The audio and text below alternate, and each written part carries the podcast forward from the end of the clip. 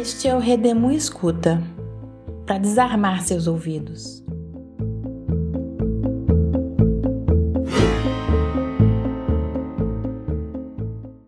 Redemoinho Escuta é um podcast idealizado, produzido e financiado pelo coletivo Redemoinho. Caso você queira saber mais sobre o nosso trabalho e a proposta desta série, escute também o trailer do programa e o episódio de abertura.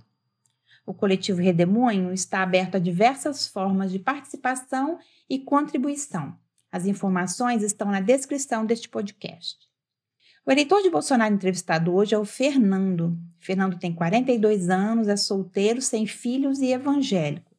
Se identifica como homem heterossexual de cor parda. Atualmente exerce o cargo de vereador em um município de Minas Gerais pelo Partido Patriota votou em Geraldo Alckmin no primeiro turno e em Bolsonaro no segundo turno. O que ouviremos a seguir é a reconstituição de um fragmento da entrevista realizada em 2 de setembro de 2021.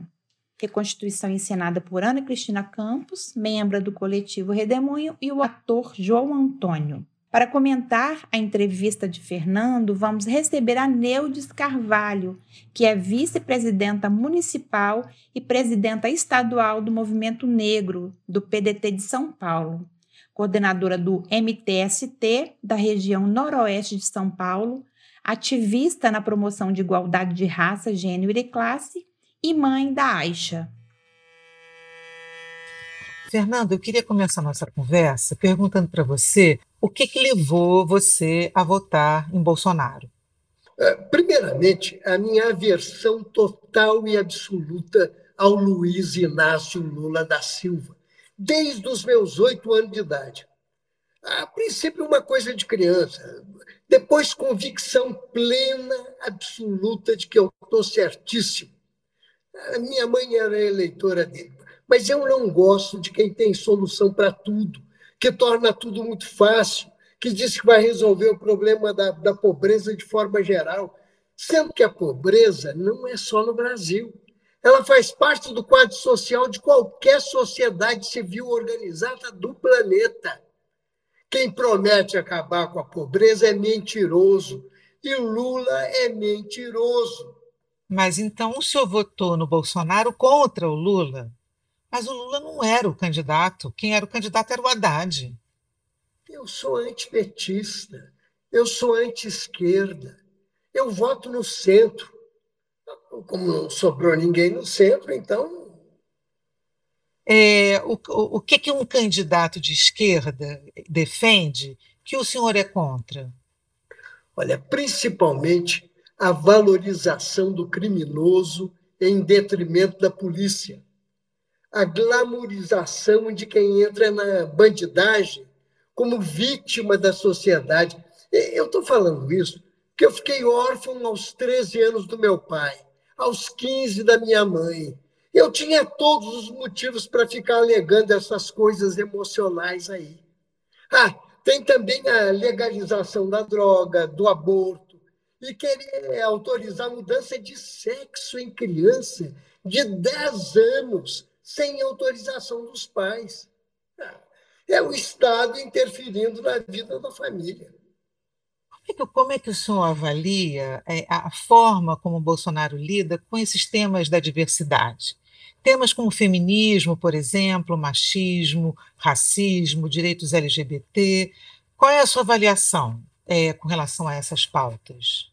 Olha, o, o governo não tem que ter, interferir em nada na liberdade do cidadão. O, o sujeito faz o que quiser da vida privada dele. Pagando os impostos, ele faz o que quiser em qualquer setor. Eu não gosto do feminismo porque eu não gosto de excesso de nada. Se o machismo não é bom, o feminismo não é bom também, né? Mas, ô, Fernando, o feminismo não é o inverso do machismo. O feminismo é, é, é, é para pedir direitos iguais. Não é para a mulher ser melhor que um homem. É para ser igual. Exatamente. Mas com aquelas feministas tirando a roupa e fazendo eh, aquele monte de coisa ali, achando que o feminismo seria só liberdade sexual. O feminismo, então, é só isso? Não é mais emprego para a mulher? Isso não é mais fundamental? Vou mudar o rumo da prosa para o tema do racismo e o direito dos negros. Como é que o senhor avalia esse governo em relação a esses temas? Olha, eu me considero negro, mas falo pardo porque eu estou falando da cor da pele, né?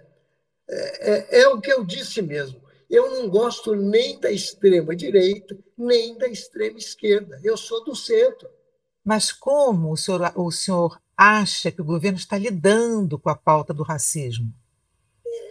Não está tendo vida social, não está acontecendo nada para avaliar. Racismo, um ou outro caso que acontece. As atividades estão muito reduzidas para a gente fazer uma análise. Mas o senhor avalia o presidente Bolsonaro como uma pessoa preconceituosa ou racista? Racista de jeito nenhum. Ele exagera, assim, muitas vezes nas bravatas, na forma dele falar, mas racista nada.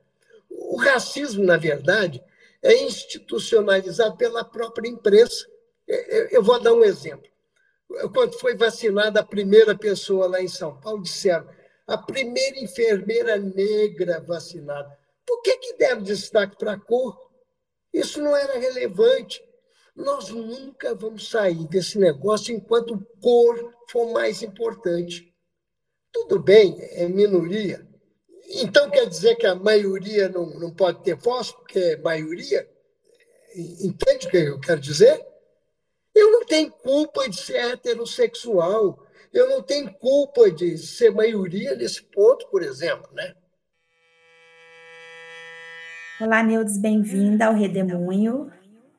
É, muito bem-vinda. Então, hoje a gente está aqui com um episódio uh, do Fernando, e a gente fez questão, né, que para falar nesse episódio fosse é, alguém, né, uma pessoa negra vinculada ao movimento negro, né, por isso que você está aqui como mulher negra falando sobre essa entrevista que a gente fez.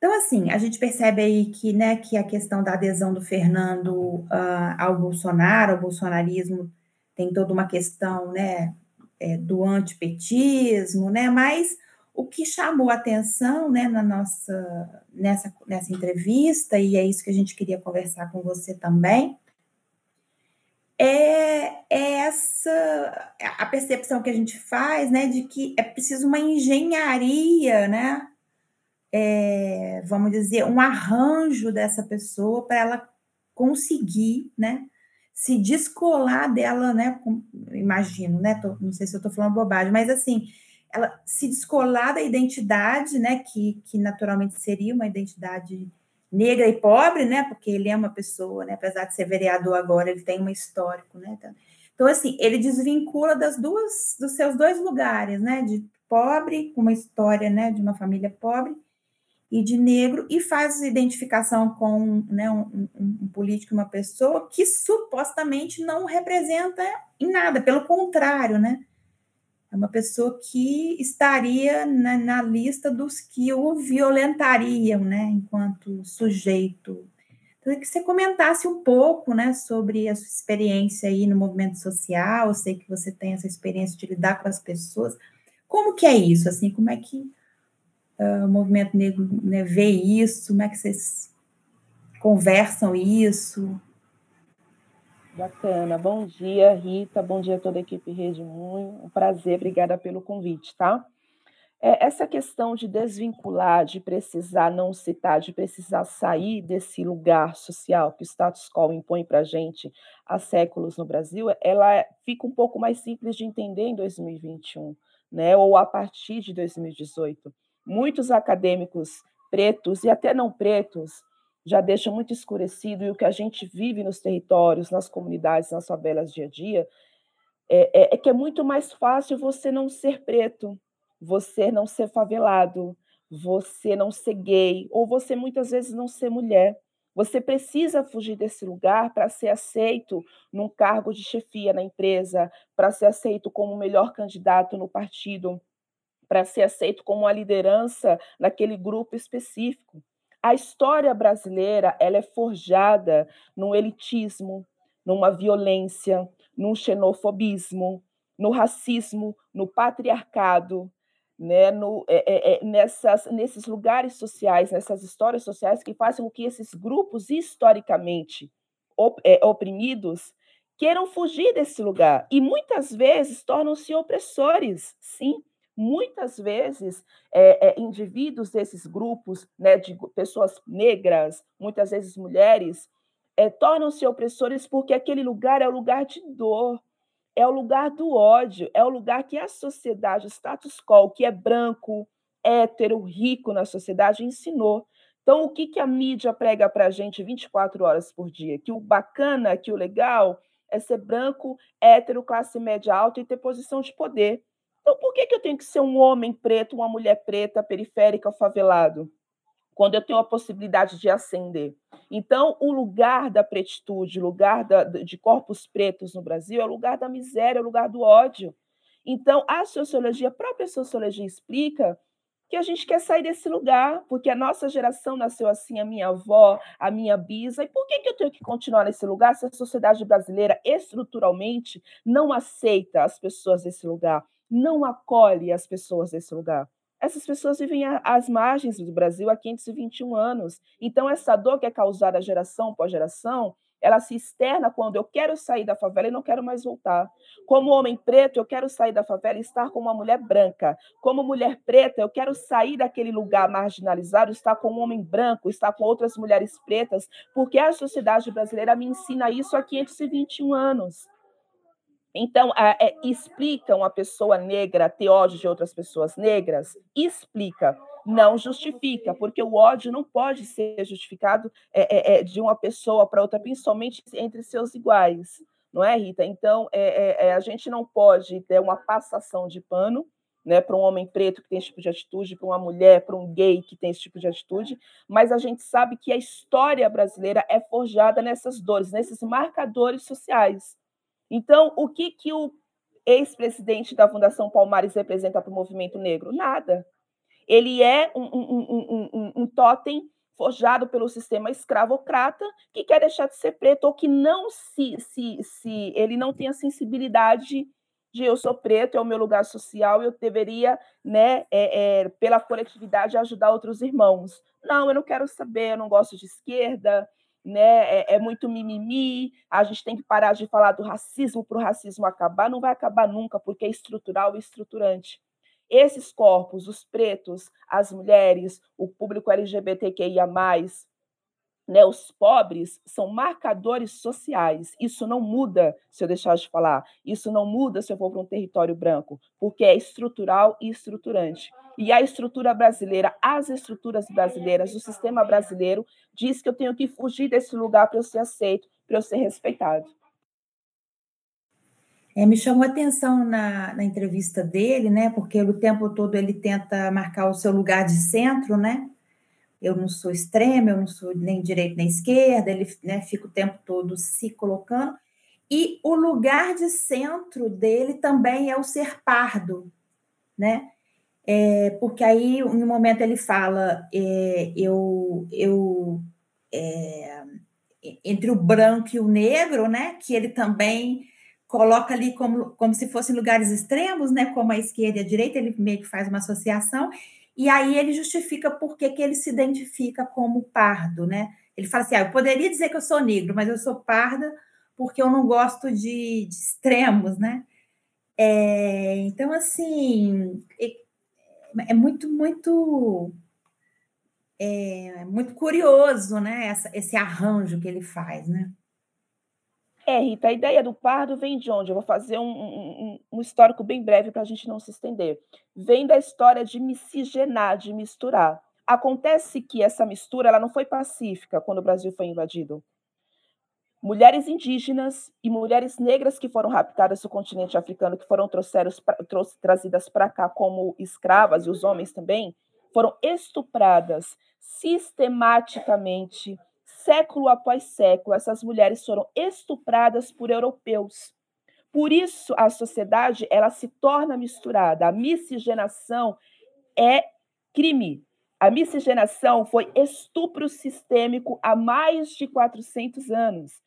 Para ter a mistura, para acontecer o branqueamento de uma população que era originalmente indígena, no Brasil, depois passa a ser preta com a chegada dos escravos, homens e mulheres pretos, mas o europeu entendeu que não ia ser legal para a questão da mercantilização. Então a gente precisa clarear isso daqui. Primeiro que o processo de escravização serve para a reprodução, para o acúmulo do capitalismo, por isso tinha que ter muito preto trabalhando de graça, sendo escravizado, e depois, né, no, no, no período de modernização, a gente precisa clarear, branquear, porque esse Brasil ele não pode ser preto. Então a gente começa a trazer é, esse, os europeus eles começam a fazer essa, essa fusão para que a sociedade não seja tão preta.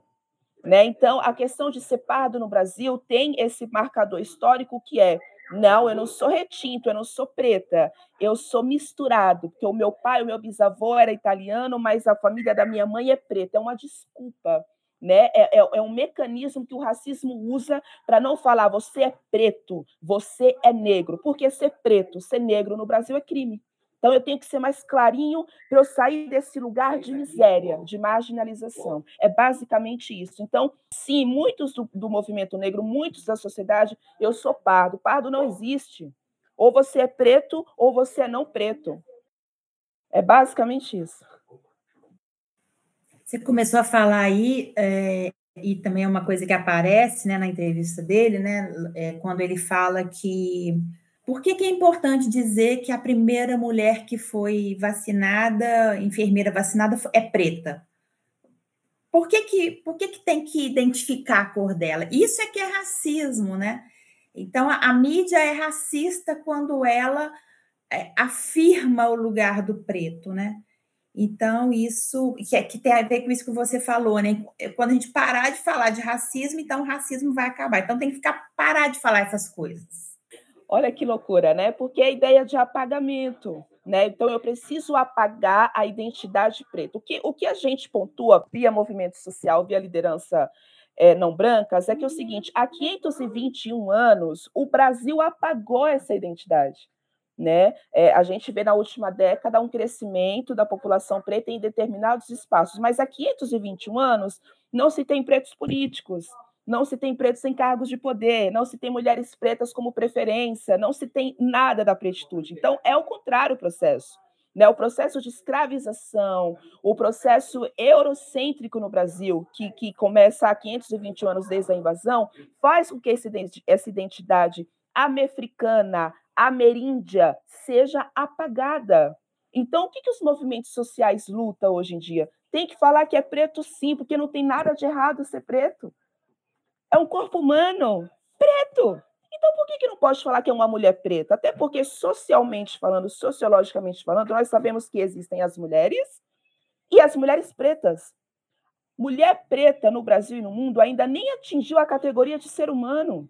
A mulher preta no Brasil hoje ocupa a base da pirâmide, da pirâmide social que começa com homem branco, mulher branca, homem preto e só depois a mulher preta a mulher preta ocupa o lugar do lixo na sociedade. Então, que os movimentos sociais, o que a história do movimento negro organizado no mundo reivindica é: tem que falar que é preto sim, porque a nossa identidade, e não tem nada de errado com isso, não é mimimi, não é racismo, porque quem historicamente é, é, se pontua como isso, como aquilo, são os europeus, são as pessoas não pretas. Então, a minha família é bacharel de não sei o quê, a minha família é barão de não sei o quê eu sou uma socialite do Rio de Janeiro, não sei o quê. É a branquitude que se afirma como branquitude no Brasil há 521 anos. E essa identidade que a gente vê na televisão, no meio artístico, nos meios de poder, nos meios de produção. Então, por que, que a pretitude não pode se afirmar como uma mulher, uma mulher, uma vereadora preta, uma presidenta preta, um, uma geógrafa preta, uma médica preta, uma enfermeira preta. Por quê? Porque esse lugar nunca nos foi dado. Esse lugar nunca foi nosso por direito. Então tem que afirmar sim que é preto, porque é a branquitude que se afirma no Brasil há 521 anos. Então o processo é o contrário. Eles se misturam, veja bem. Então a subjetividade do racismo faz com que eu não queira ser preto. Quando a sociedade começa a descobrir que ser preto não é um problema, não é uma doença, ah, não, então os pretos é que são racistas, porque eles estão se autoafirmando. Qual é o problema da autoafirmação para a branquitude? Nenhum. Mas quando o preto se autoafirma, ele é o preconceituoso. Também é processo da colonização, também é processo do imperialismo, Rita. Então, é, eu não sei como, como foi para você, né? Porque eu imagino que isso, que tudo que você está dizendo aqui, foi um processo para você. Um processo, talvez, pelo qual o Fernando não passou, né? Mesmo sendo um representante, um vereador, quer dizer, uma pessoa que tem uma liderança. Então, obviamente, que ele enfrentou, né? O racismo, ele foi vítima disso, né? É, como que se como que se dá esse processo assim como como que isso é construído esse lugar que, que onde você reafirma onde você entende né que, que se colocar nesse lugar que dizer eu sou preta eu sou negro que isso é importante Rita, o processo de embranquecimento no Brasil também é um fato social chamado eugenia. Então, o Brasil também viveu eugenia durante alguns anos, durante muitas décadas, que é o embranquecimento da população preta. Não se pode ter preto em determinados espaços. A, a, a população preta é muito bem aceita no Brasil, é muito misturada. Quando a gente que foram apagamentos. Então, o processo de você se descobrir no Brasil é um processo de é um, também é um fato social. Lélia Gonzalez bem pontuou que você não nasce preto no Brasil, você se torna preto no Brasil, porque a estrutura no Brasil é um projeto de você não se identificar como negro. Então, é também é, é, o processo de emancipação cultural, o processo de emancipação é, é, é, da academia, o processo acadêmico intelectual, também foi uma luta de movimentos sociais, né, de lideranças não brancas no passado recente, para que essa história de fato da identidade da população preta ela comece a aparecer com mais verdade, contada a partir de pessoas pretas. Né? A história do continente africano ainda é muito contada pelas pessoas não pretas, pelos europeus. Então, no Brasil, esse processo, para muitos de nós, foi ir atrás das informações a partir da pretitude, a partir dos movimentos sociais. Então, nós temos ainda um processo que esse, esse companheiro dessa entrevista, o Fernando, viveu, de que é não entender que a história da prestitude no Brasil, ela sempre foi contada por brancos. Então, sempre será a, é, é, é, a, a, a, a parte mais bonita é, é, a história que você ouve da pessoa não preta. Né? Então, o branco está contando que está tudo bem, que não existe racismo e que a história dos pretos tem que ser contada por qualquer um. Não. A história dos pretos ela tem que ser revisada, pesquisada e contada por corpos pretos. A verdade. A África não é um país, a África é um continente que foi invadido. Todo o restante da humanidade é, é, é parte, né, desde a partir do que foi descoberto na África. A própria Europa já conta isso. Então, o processo de você se encontrar negro no Brasil, ele ainda é muito doloroso porque até poucos anos atrás, os livros de história conta que foi Pedro Álvares Cabral quem descobriu o Brasil e não foi. Os europeus invadiram o Brasil, saquearam o Brasil, violaram o Brasil.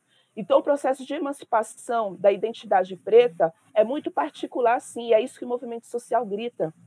Descolonize-se, vá atrás da informação que não é branca, da verdade que não é branca e da história que não é branca.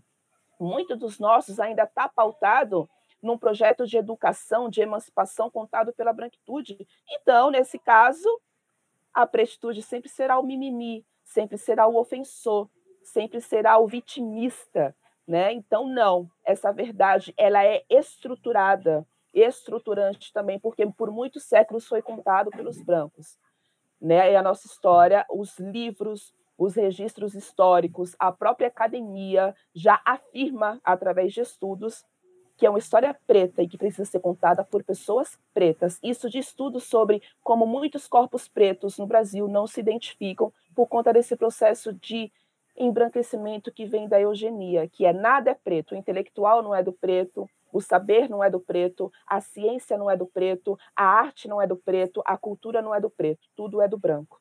Então, é um processo histórico que muitos dos nossos ainda não teve acesso, não teve a consciência de atingir.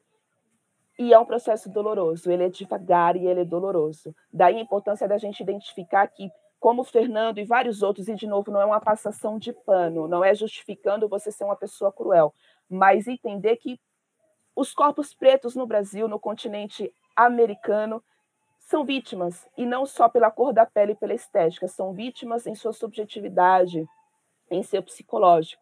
Então, é um processo de desaprender, de desnaturalizar as estruturas, os sistemas e as pessoas, acima de tudo, automaticamente. Tem uma outra coisa que ele fala também, que né, volta e meia vem a, vem a, vem a discussão, é, quando eu pergunto a ele se, se ele não acha o Bolsonaro racista, ele fala, não, ele é só bravateiro, ele só fala, né? Então, assim, isso também a gente ouve, né? De que, ah, não, é só uma piada, né? É só uma. Eu tô só zoando, né? Quando, por exemplo, alguém faz uma piada racista, ou alguém xinga, né? Uh, o outro é, com a partir das características da sua cor, né? É, que a, né, inclusive se tornou ontem, né? Se tornou um crime prescritível, a, a injúria racial. Quer dizer, como se falar não tem problema, inclusive com a falsa é, com a falsa justificativa de, de, liberdade de expressão. Ah, por que, que eu não por que, que, eu não posso falar o que eu quero? Que isso? Está cerceando a minha liberdade, né? Esse, recentemente, essa semana, teve a discussão do do jogador de vôlei, né? No caso dele era uma fala homofóbica. Não, é, é liberdade minha, eu tenho direito de pensar o que eu quiser e falar o que eu quiser, né? Como se é, falar não tivesse problema. Não tem problema o Bolsonaro ser racista né, pela, pela palavra, né? Mas ele não é racista mesmo, não. Quer dizer, é, qual que é o peso da palavra, né? né nesse contexto Sim. racismo? Vem muito também da discussão anterior sobre direita e esquerda, né? Historicamente fica é, nos dois extremos, o que a direita defende, o que a esquerda defende. A Pretitude, o movimento negro organizado, tem uma frase célebre que é o seguinte: entre direita e esquerda eu continuo negro. É uma frase da Sueli Carneiro, intelectual preta contemporânea nossa. É, historicamente, Rita, a esquerda, né, a pseudo-esquerda, a dito esquerda no Brasil, ela sempre foi mais empática, mais sensível com as questões de direitos humanos. E a direita, historicamente, vem num processo sempre de, de rebater isso, de que isso é besteira, é mimimi, e aí vem aonde a gente cai a partir de 2017, 2018, em liberdade de expressão. É uma piada, é uma brincadeira inocente. Rita, nada que ofende a dignidade física subjetiva, intelectual de outra pessoa, deveria ser piada, deveria ser considerado brincadeira. Né? A subjetividade da pessoa, muitas vezes, ela é atacada antes da estética, antes do que você pode ver. Então, falar que isso é coisa de preto, né? Por quê? Porque tudo que é, é conotação derivada a preto é negativo. Né? Então, Está dirigindo mal no trânsito, é coisa de mulher. Mas como assim? Porque, historicamente, mulheres são inferiores a homens. Né? Então, de novo, atacando a subjetividade através de, de, de, de, naturalizações históricas sociais que vão se arraizando, se enraigando a sociedade, as falas, as reproduções é, patriarcais. Patriarcado que, que, que incute o racismo, né, o machismo, a, eh, a, a homofobia. Então, é, não, não é brincadeira. Ofender o outro, desrespeitar a morte, não é brincadeira. Então, é natural pessoas LGBTQIA morrerem diariamente porque é gay ou é lésbica? Isso não é liberdade de expressão. Então, o Superman ele não pode ser bissexual, ele não pode ser é, homossexual. Mas, meu irmão, o Superman não existe. É uma ficção. Não existe Superman. A discussão não tem que ser em torno da sexualidade, da orientação sexual, porque a orientação sexual, sexualidade é do corpo humano, é da construção humana, seja ela de qual orientação, de qual raça, qual etnia for. O super-homem é que não existe. A orientação sexual existe. A opção sexual existe e é um direito natural que não deveria ser violado por direita, por esquerda, por banco, por branco, por preto, por ninguém, porque é direito humano, inerente à vida da pessoa humana, da dignidade humana. Então permeia muito essa discussão entre direita e esquerda, porque a esquerda defende bandido. Não, a esquerda é sensível a questões de direitos humanos, historicamente falando. Ser contra racismo Ser contra machismo, ser contra homofobia não é de direita ou de esquerda, é de direitos humanos, é de quem respeita a dignidade, a condição humana das pessoas. Então, o sistema bolsonarista, que muitos estudiosos já, já é, é, denominam como um sistema, é nada mais é que a branquitude. Nada mais é que o sistema brancocrático eurocêntrico que foi pregado no Brasil há 521 anos. Então, a gente vê isso, inclusive, Rita, na questão do desmatamento, no ataque ao meio ambiente, tem que ser tudo branco e liso. Por que, que tem que ser tudo branco e liso? O que, que o bolsonarismo prega? Não tem que ter gay, mulher cala a boca, porque é uma fraquejada, preto não tem racismo, mas preto serve para reprodução, né? não é para respeitar médico, não é para respeitar a ciência. Então, o bolsonarismo ele se acopla muito historicamente, sendo muito bem explicado nos processos sociais que o Brasil vive, né, junto ao, eurocentrismo, junto à branquitude, que é o que é exato. Quem prega o que é exato? É o homem branco, hétero, de poder que está no centro do mundo. Então, o bolsonarismo nada mais é que uma vertente dessa imposição eurocêntrica que é colocada no mundo há séculos, há séculos, há séculos. E aí as pessoas ficam fazendo essas divisões entre a esquerda, a direita, porque o Bolsonaro defende isso, porque é bravata. Bravata é grosseria, bravata é crime. Não se pode atacar a dignidade da pessoa humana em qualquer que seja a sua vertente. Não é brincadeira, não é liberdade de expressão. E a nossa sociedade ela é pautada, ela é naturalizada nessas questões. Então, quando os movimentos sociais, muitas vezes amparados pela esquerda, começam a gritar mais alto: você tem que me respeitar porque eu sou uma mulher preta, você tem que me respeitar porque eu sou gay. Então, fica tudo à, é, é, é esquerda, é identitário, né? É, é mimimi, é vitimismo. Não, é direitos humanos. Né? E esses grupos historicamente oprimidos no Brasil começaram a se levantar tiveram uma mão muito forte, um braço muito forte da, da pseudo-esquerda, para conseguir levantar, para conseguir com que esses gritos, essas vozes sejam de fato ouvidos. Basicamente isso. A gente é, né, assim, vê esse retrocesso, né, Bolsonaro, a gente, né, que é do campo progressista, de esquerda, né, que isso é a favor de direitos humanos, né, que tem uma sensibilidade, né, como você disse, aos movimentos identitários e tal, a gente, cada dia, né, a gente percebe mais como que o Bolsonaro, o bolsonarismo, esse, esse governo é, um, é como se fosse um retrocesso. Aliás, a gente cada dia se assusta mais com tanto retrocesso, né? Você tem alguma, né, vocês, né, que, que, que são do movimento negro, vocês têm alguma teoria ou explicação, quer dizer, porque de algum modo a gente foi caminhando, né? Os, os, o movimento feminista, o movimento negro, o movimento LGBT, quer dizer, tem toda um, um, uma importância, né?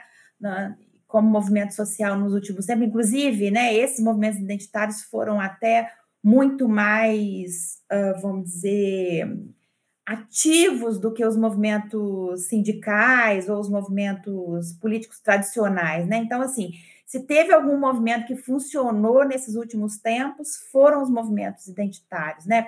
Com reafirmação da palavra, do lugar, do lugar de fala, né? Assim, e, e aí, aí vem Bolsonaro, é, é, é impressionante, assim, porque é, como se que, que fosse mesmo, a gente costuma dizer isso, né? Surge do esgoto alguma coisa que parecia que a gente tinha conseguido superar, né?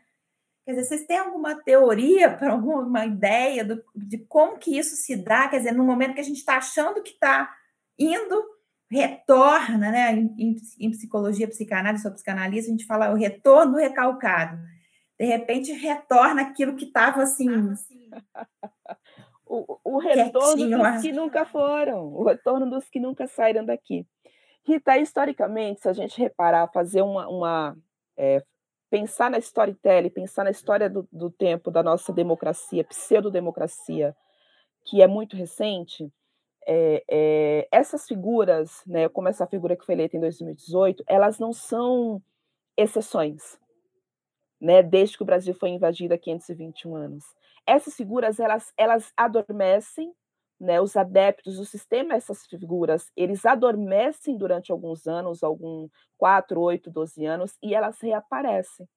A gente tem isso na história do nosso da, da nossa redemocratização, Rita, né, desde a invasão. Então, o Bolsonaro, ele nasce, ele é, é, muitos muitos movimentos e muitos estudiosos conseguem afirmar em dados através de pesquisas que é, ele não nasce do, não, não um Kinder Ovo que você abre e tem um brinquedinho, uma surpresa. Né? A figura do Bolsonaro, esse pseudo-sistema bolsonarista, esse retrocesso, ele é como a, a, a sociedade brasileira foi forjada.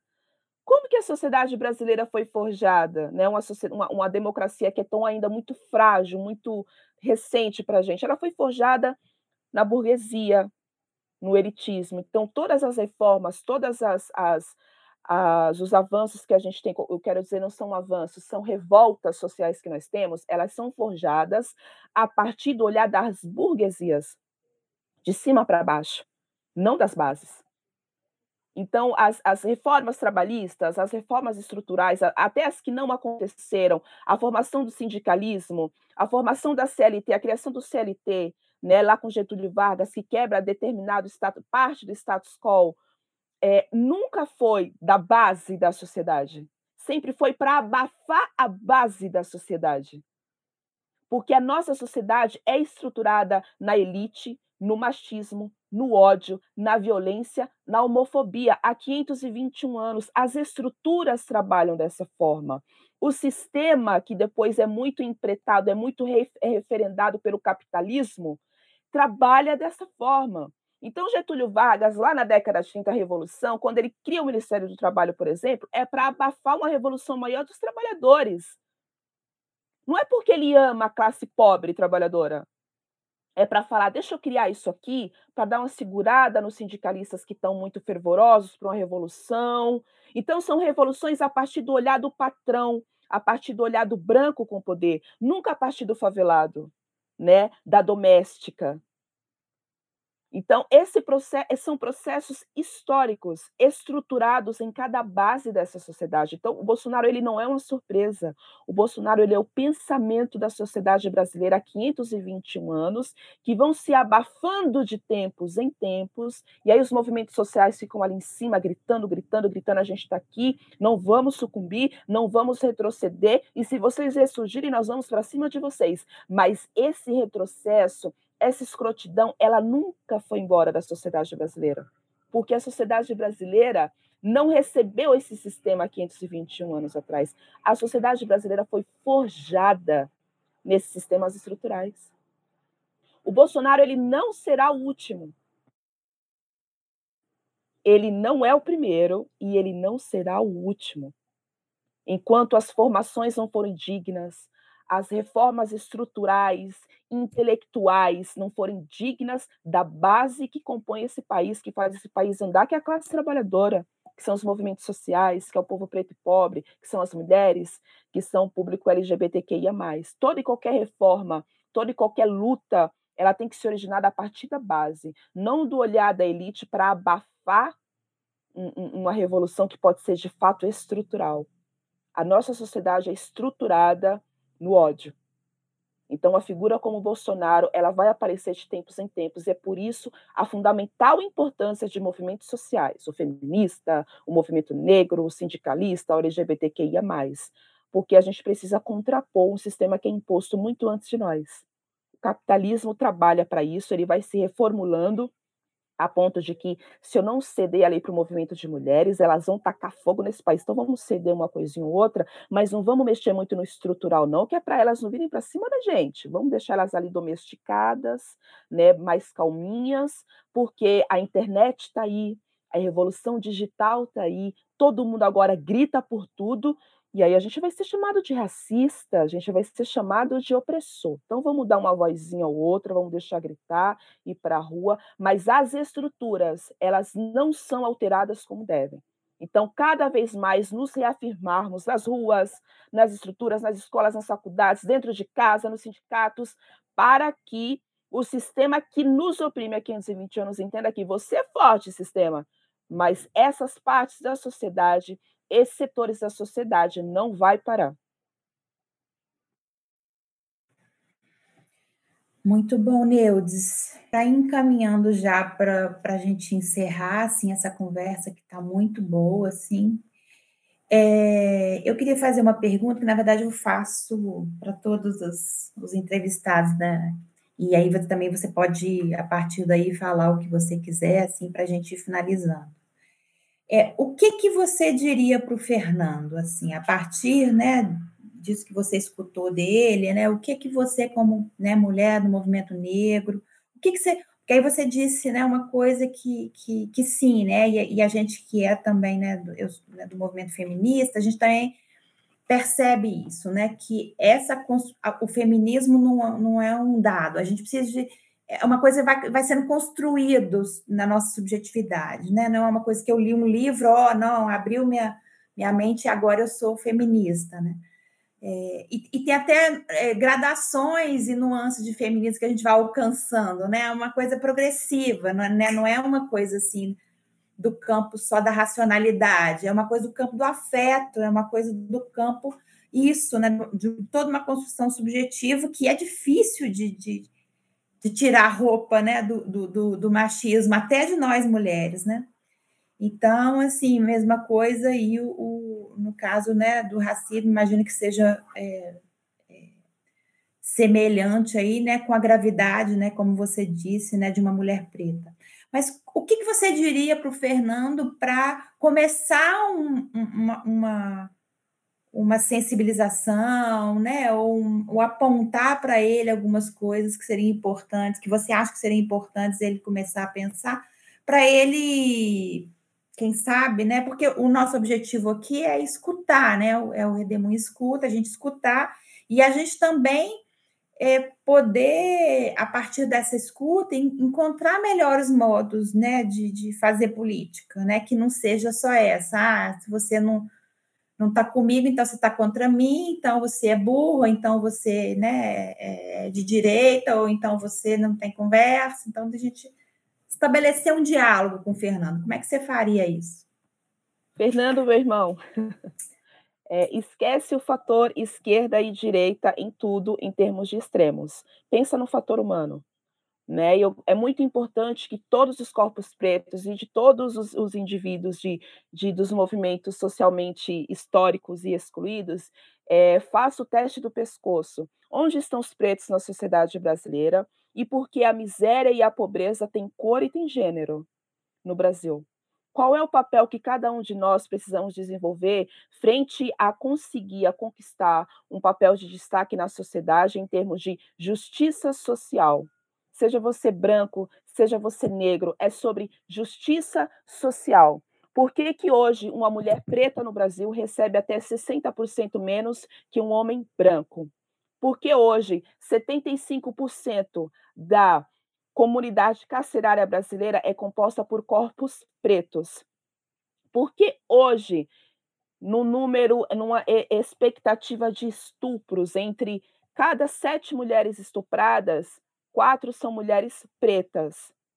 Por que, que o nível de evasão escolar no Brasil de 37 a 54% são de jovens ou adultos, pessoas pretas de 17 a 42 anos.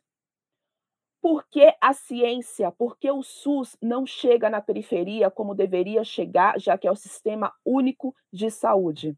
Eu diria para o Fernando e para qualquer outra pessoa de qualquer raça, qualquer orientação sexual, ideológica, de que direitos humanos e justiça social precisam estar acima de qualquer luta individual. Então, todo preto no Brasil, ele sofre racismo desde que ele está sendo gerado na barriga da mãe. Um corpo preto no Brasil, ele é alvo de todas as injustiças sociais desde que ele é gerado por uma mulher preta. Esses dados são dados históricos, fatos sociais e estruturais que são estruturantes a partir das desigualdades sociais e que precisa de agentes políticos, públicos para olhar por isso. Não é porque é direita e esquerda que tem que ter desigualdade, não tem que ser obrigatoriedade, Fernando. Não é porque tem que ter pobre porque existe rico. Hoje, os super ricos no Brasil compõem 1% da, da população. Quer dizer que por conta de 1%, toda uma população precisa passar fome? Hoje, a população pobre no Brasil, em sua maioria preta, voltou a beirar a, a, o perigo da, da, da alimentação, de não ter o que comer.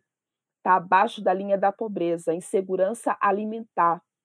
Isso é justiça social, independente de ser branco ou preto. Porém, todos esses dados dolorosos, trágicos, de desigualdades, atingem mais a população preta. Então, não é mimimi, não é sobre direita e esquerda, não é sobre onde existe rico tem que ter pobre e vice-versa. É sobre o porquê que o Brasil é um país tão rico e só um pouquinho de pessoas não pretas é que mandam no Brasil e o restante da população está passando fome. Essa é a pergunta que o Fernando e várias outras pessoas precisam se fazer. Onde está a ética desse Brasil, a moral desse Brasil e por que não se pode falar em justiça social sem falar em partido político? Justiça social precisa estar acima de qualquer ideologia política, de qualquer partido político. O processo de desnaturalizar os processos de opressão é diário, precisa partir de cada pessoa, mas a gente não pode deixar, não pode esquecer que a deseducação, a falta de informação são projetos estruturais e que nós precisamos romper diariamente a fim de se encontrar mais equidade, mais igualdade nos processos e nas oportunidades para todos. Não é se aquele corpo preto vai acordar às quatro da manhã e o corpo branco acorda às quatro da manhã. É sobre a oportunidade que o corpo branco encontra à sua frente e sobre a oportunidade que o corpo preto nunca encontra à sua frente. Este é o Redemu Escuta para desarmar seus ouvidos.